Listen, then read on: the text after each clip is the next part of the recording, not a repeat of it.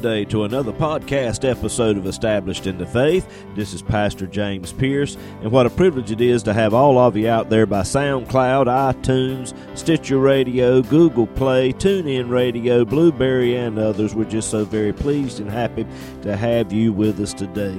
We're going to continue with our study in the book of Romans. I know it's going to be a blessing to you. If it is, like it and share it with others. You can also go over to establishedinthefaith.com and if you go there, you'll find more information on how you can subscribe to this podcast as well. We love hearing from you, so please feel free to contact us with any questions and comments that you may have. Well, we're going to go on into our study now. Let me invite you to go ahead and take your Bible and turn with us because I know it's going to be a blessing to you.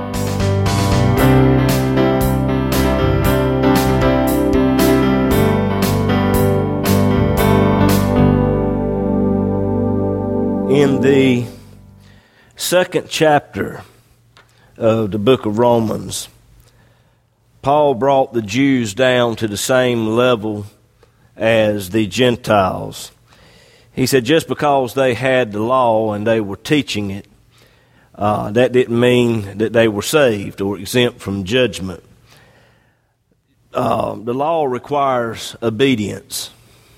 If you don't obey the law, then there are consequences that follow. So, like I said, the law required obedience, uh, obedience, and and Paul pointed out that most of the Jews were not obeying it. You'll look at Romans chapter two, verse twenty-one. Romans two, verse twenty-one. You therefore which teach another, teach not thyself. You that preach a man should not steal. Do you steal? Yes, they did. Matter of fact, one of the times that we see Jesus getting angry was when he went into the temple and saw the money changer sitting there, uh, taking advantage of the people. And Jesus flipped over the tables and said, This is a house of prayer, and you have made it a den of thieves. So, yes, there was stealing going on uh, amongst the Jews. Uh, Romans 2, verse 22. You that say a man should not commit adultery, do you commit adultery? Yes, they did. Matter of fact, Jesus said, if a man even looketh upon a woman and lusteth after her, he has committed adultery with her already in his heart latter part of verse 22 You that abhor idols, do you commit sacrilege? Yes, they did. They actually made uh, an idol out of the law. Their whole world revolved around the law. Um, you make your boast of the law through breaking the law, you're dishonoring God. The name of God is blasphemed among the Gentiles through you. Never uh, before has there been a statement more true. The name of God is blasphemed among the Gentiles because of you. You know of people right now, uh, there ain't no need in inviting them to church because all they're going to say is, I ain't going to church because the church is full of hypocrites. You know, that there are people that uh, they claim to be Christians, but they're not living right. They're not doing right, and uh, it makes the work of God look bad. The church is full of hypocrites. Well, that's true in some cases, but not in all cases. Uh, I would like to think that those that are coming here to friendship mean business with God. Now, that's not true in every case, but um, we too have our own faults. We do have problems. We have difficulties. Uh, none of us sitting in this room tonight is perfect. I look at the church as a spiritual hospital. I come here uh, to get what I need from the Lord because I realize that I'm spiritually sick and I need sustenance uh, from His Word. I get strength from you guys, believe it or not, when a word of testimony is given, pat on the back, whatever the case may be. Uh, I, I, hope and pray that when you come here, there are things that are said that encourages you from time to time. Uh, but not everything I say is going to be encouraging. There's going to be times when your toes get stepped on, and it's like this if I don't step on your toes, then I'm not doing my job. understand what I'm saying? So just understand that the church is not perfect. Yes, there are some people uh, that need to do better, but don't we all need to do better? Like I said, I, I look at the church as being a spiritual hospital. And if you're well, you don't need to be here. But ain't none of us well. The Bible says all have sinned and come short of the glory of God. We're all, even though we're saved and filled with His Spirit, uh, we're still uh, falling short of the glory of God. Romans 2, verse 25. Paul said, Circumcision profits if you keep the law, but if you break the law, your circumcision is made uncircumcision. He's telling them that the physical act of circumcision within itself can't save you. You've got to keep the rest of the law. Um, he goes on and gives them an example in verse 26. He said, If the uncircumcision, speaking of Gentiles, keep the righteousness of the law, shall not his uncircumcision be counted for circumcision? In other words, now because of what Jesus has done for us at the cross, we've got Gentiles getting saved. It's obvious that their lives have been changed. They want to do right. They want to live right. Uh, they have a desire to keep the law. And that within itself shows that there has been a circumcision of the heart and in their spirit. Something has happened to them. And in the eyes of God, that's really all that matters. And he qualifies that if you look down in verse 28 of Romans chapter 2. For he is not a Jew which is one outwardly, neither is that circumcision uh, which is outward in the flesh, but he is a Jew which is one inwardly. And circumcision is that of the heart and in the spirit. Now in chapter 3, of the book of Romans.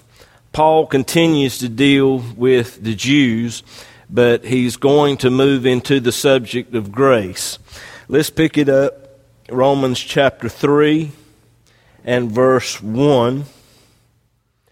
And he asks this question What advantage then hath the Jew, or what profit is there of circumcision? Now, like I said, circumcision uh, was the outward sign of the covenant that God made with Abraham.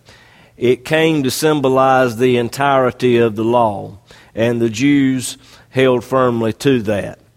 You could not become Jewish unless you were circumcised.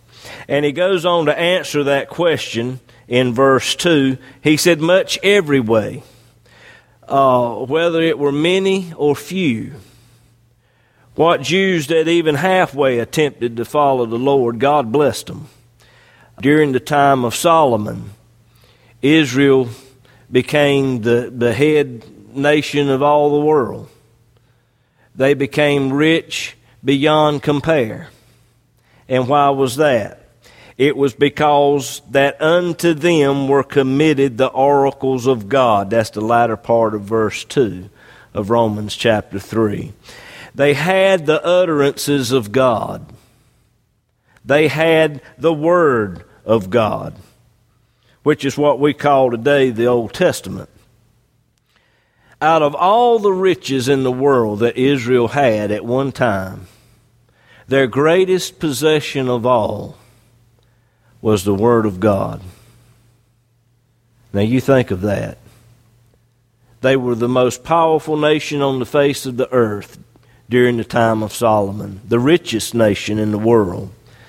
And of all the riches they had, the Word of God was their greatest possession of all. Now, I want you to think about this. Today, the church, not only do we have the Old Testament, but we've got the New Testament. What advantage do we have? Think of that. What profit do we have today? I'm going to say something now that's a little bit rough, but it's true. Our nation is going to hell in a handbasket. When you look at the news and see all the stuff that's going on, it's obvious. We were talking just yesterday. Someone made the statement that it wasn't just for the sin of homosexual, uh, homosexuality that God destroyed Sodom and Gomorrah, and they're exactly right. what you've got to understand is sin drags down, it increases, it gets worse and worse and worse. And the, the point that it came to, the cup of iniquity ran over when Sodom and Gomorrah, uh, Gomorrah, moved into that area of homosexuality. That's when God drawed the line and He judged those two cities for the sin of homosexuality. But you got to understand, it built up to that point. The cup of iniquity in America today is sloshing over already.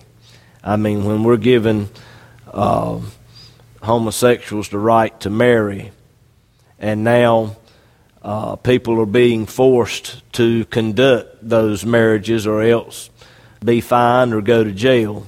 That just shows you where we're at today. But despite all of that that's going on, we are still blessed here in America. Now, you think of that. We are still the most blessed nation on the face of the earth. And why is that? I believe it is because the gospel of the Lord Jesus Christ is still the greatest export of this nation. The Word of God is still the greatest export in this nation. And as long as that continues, I know that things are getting bad, but God will continue to bless this nation. Now, the Word of God, understand that it is the Word of God. It doesn't merely contain the Word of God, it is the Word of God. Someone made the statement when they were referring to Paul's writings and said, well, that was just Paul's idea on the subject. No, it wasn't Paul's idea. He was anointed by the Holy Spirit. As the Holy Spirit moved upon him and searched through his vocabulary, the Holy Spirit chose the exact word for how he wanted things phrased and said. Jesus said that man shall not live by bread alone, but by every word that proceedeth out of the mouth of God. And you need to be careful today when it comes to uh, selecting a Bible to read from you need to make sure that it is a word for word translation out of the original Greek and Hebrew language because there's a lot of so called translations out here today that are thought for thought translations. It's just what other men have have looked at, they've turned it around and twisted it and give their own thoughts about it and whatever the case. And, and some of those uh, people say, well, they help me understand it. Well, that's good, but my I always come back and tell them this: make sure you've got a King James and compare it with the King James because that is a word for word translation. Another translation that can be used is the New American Standard uh, Bible, but by far the most popular is the King James. So um, that's the version that I go by. But at any rate, um, the Word of God should be the criteria for all things. It should be the standard for all that we do. Uh, it should be the course for all doctrine. Whatever is preached and taught, if it doesn't come from the Word of God, it's best that we leave it alone. Uh, the Word of God is the final authority for all disputes, and we need to follow the Word of God minutely so. If we don't, we're going to find ourselves in trouble. And our denomination right now is in trouble because we're leaving the Word of God. As I stated a few weeks ago, we went to the preacher's conference, and when the man stands there for four hours and he talks about the brain, and he never opens the Word of God. He never mentions God. He never mentions Jesus. He never mentions sin. He never mentions the cross. He never mentions the blood. Uh, and you sit there for four hours listening to this, and the man never opens the Bible, that tells you pretty much which way they're going. The man was coming from, from Freud, Maslow, and Rogers, the leading uh, proponents of psychology. He won't come from Matthew, Mark, Luke, and John. But that just shows you where we're going. And it's not only just, uh, this denomination, it's many others that are running aground on this thing as well. Uh, someone told me just last week that in Johnston County alone, there are 16 Free Will Baptist churches that are looking for preachers right now. And They're getting hard to find. Now, you can get one to talk about all kind of things, but to actually get down and preach the Word of God, uh, they're getting they're getting rather hard to find. But uh, at any rate, the Word of God is our standard, and everything I preach, I try to come from the Word of God. And um, if that's what you want to learn, then you've come to the right place. Now, if you want to learn about psychology, you need to go somewhere else because I'm not going to I'm not going there. At any rate, let's go to verse 3. Romans 3, verse 3. For what if some did not believe? Shall their unbelief make the faith of God without effect? God forbid. Yea, let God be true, but every man a liar. God is true to his word. Just because there were some in Israel who didn't believe, that didn't stop God's salvation plan. When the fullness of time was come, the Lord Jesus Christ was born into this world. Romans 5, verse 8 says, God commended his love toward us, and that while we were yet sinners, Christ died for us. Even today, if only one person out of a billion accepts the Lord Jesus Christ as their Savior, God will save them, bless them. And even those around them uh, who don't believe will be blessed. Um, go to Genesis 22. And I'll show you what I'm talking about. Genesis 22. Move down to verse 17. This is when Abraham offered up Isaac upon the altar he did what God asked of him to do. Every bit of that that Abraham went through with Isaac was a foreshadow of what Jesus would do for us at the cross. And when Abraham did what God asked him to do, Genesis 22, verse 17, God said, In blessing I will bless thee, and in multiplying I will multiply thy seed as the stars of heaven and as the sand which is upon the sea shore. And thy seed shall possess the gate of his enemies. And in thy seed shall all the nations of the earth be blessed. Look at that. Notice that. In thy seed shall all the nations of the earth be blessed because thou hast obeyed my voice. Go to Galatians chapter 3. Today, you and I, spiritually speaking, we are of the seed of Abraham. Paul said that, Galatians 3.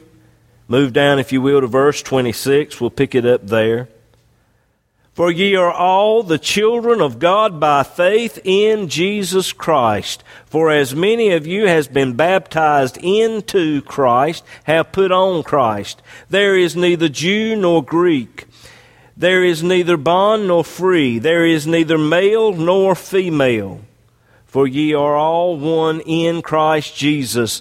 Verse 29. Notice this now. And if you be Christ, then are ye Abraham's seed and heirs according to the promise.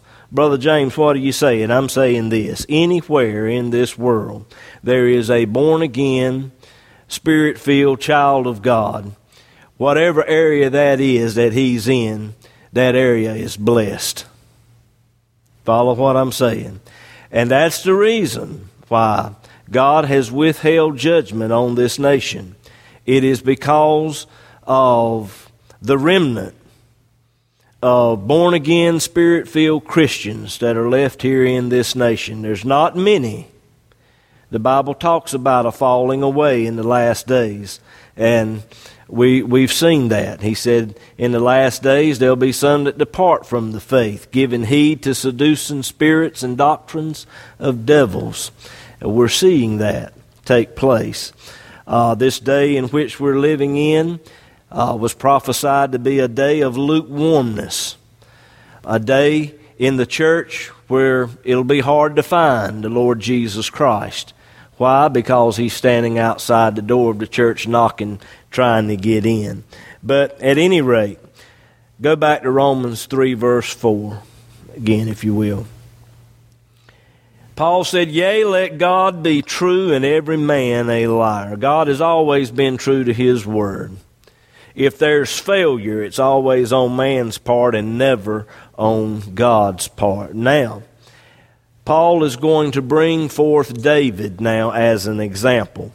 Look there, latter part of verse 4. As it is written. See that? That thou mightest be justified in thy sayings and mightest overcome when thou art judged. Now, this is taken from Psalm 51, and it's verse 4. Um, if you were a Jew and you heard this, you knew immediately what this was and what this was concerning.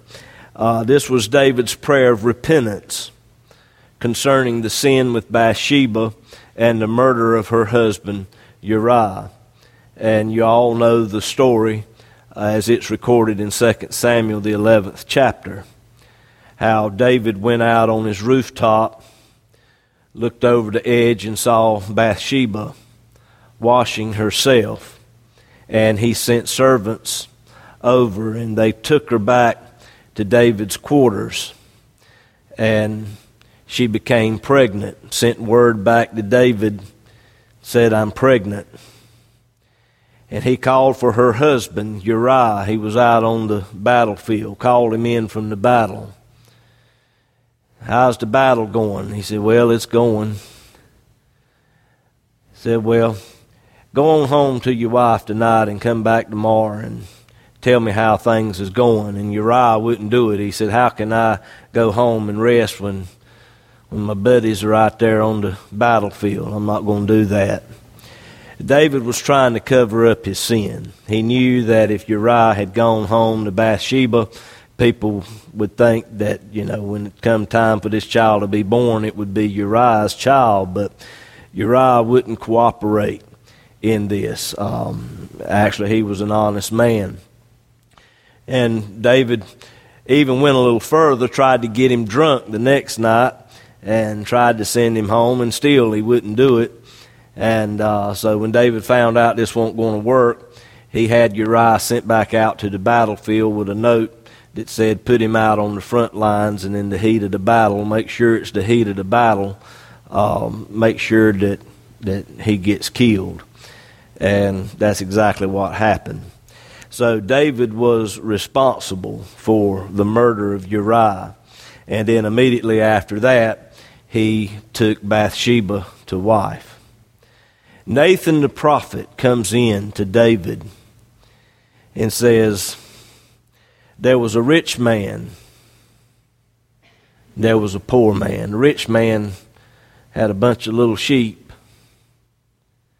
Poor man had one little ewe lamb, raised him up from a little bitty thing. It was almost like one of the family. The rich man had a traveler to come in and visit with him, and instead of the rich man taking one of his sheep and killing it, he took the poor man's sheep, killed it, and gave it to the traveler.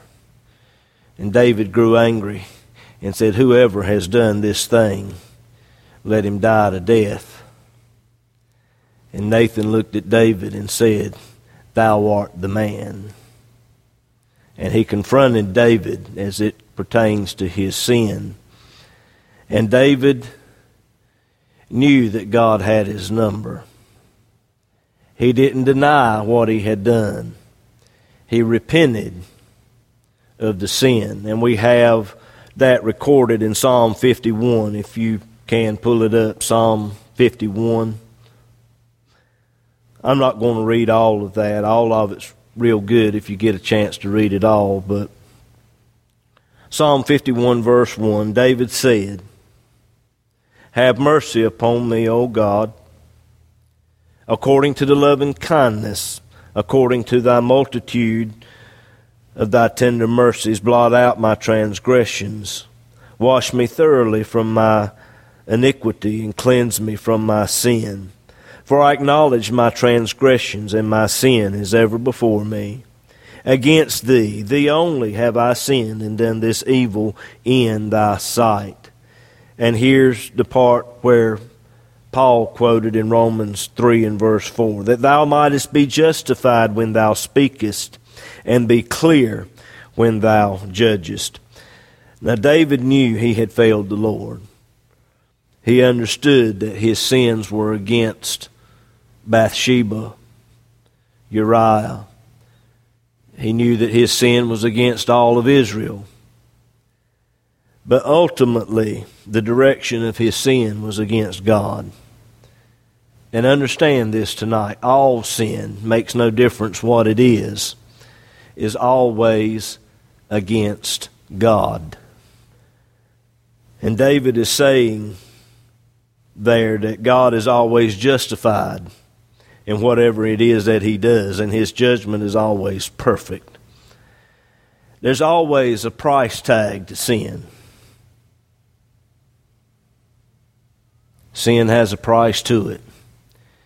David paid dearly for his sin.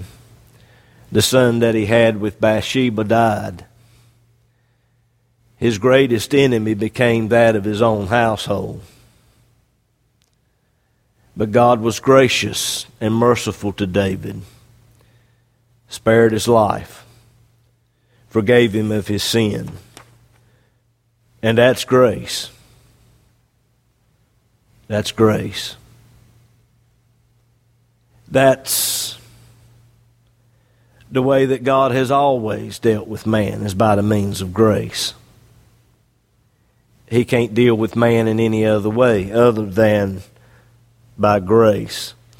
Now, grace under the old covenant was very limited because the sin debt had not yet been paid. But now, due to what Jesus did for us at the cross. The fullness of God's grace can now be experienced. And the meaning of the new covenant and the fullness of God's grace was given to the Apostle Paul. And Paul is giving us this in the book of Romans. Now, his teaching on grace is simply this, and I know all of you know it Ephesians 2 and verse 8. I'll let you pull it up on the screen because you need a little experience in that. You're doing good. Ephesians 2, verse 8. For by grace are you saved through faith it's all by faith in Christ, faith in His perfect life. His perfect life satisfied the demands of the law. He did for us what we could not do for ourselves. His death satisfied the demands of the broken law, for the wages of sin is death. And his resurrection is proof that the demands of the law were met. For by grace are you saved through faith, and that not of yourselves. There's absolutely nothing that you can do to save yourself. It has to be received by faith. Why? Because it is a gift. For God so loved the world that he gave his only begotten Son, that whosoever believeth in him should not perish, but have everlasting life. It's not of works, lest any man should boast. Now, this teaching of grace through faith, as taught by Paul, that angered some of the Jews. Their understanding of salvation was well, if you were born Jewish, then you were automatically saved. If someone wanted to become Jewish and they were circumcised, then they were saved. And if you kept the law, then you were saved. That was their idea of salvation. But Paul comes along and says, For by grace are you saved through faith. And he was referring about faith in Christ. And we know how uh, the Jews had rejected Christ and whatever the case. Uh, so that angered some of the Jews. And they were so angry that many of them accused Paul of giving a license to sin. They were saying this if all we have to do is believe in Christ and it's not of works, then we can just do whatever we want to do. Matter of fact, it's all right to sin. Sin is no big deal because grace will just cover it. The more we sin, then the more we glorify God. This is the slander that Paul's referring to in verse 8 of Romans chapter 3. And I'm going to deal with that a little bit more next week. We're just going to stop right there for tonight.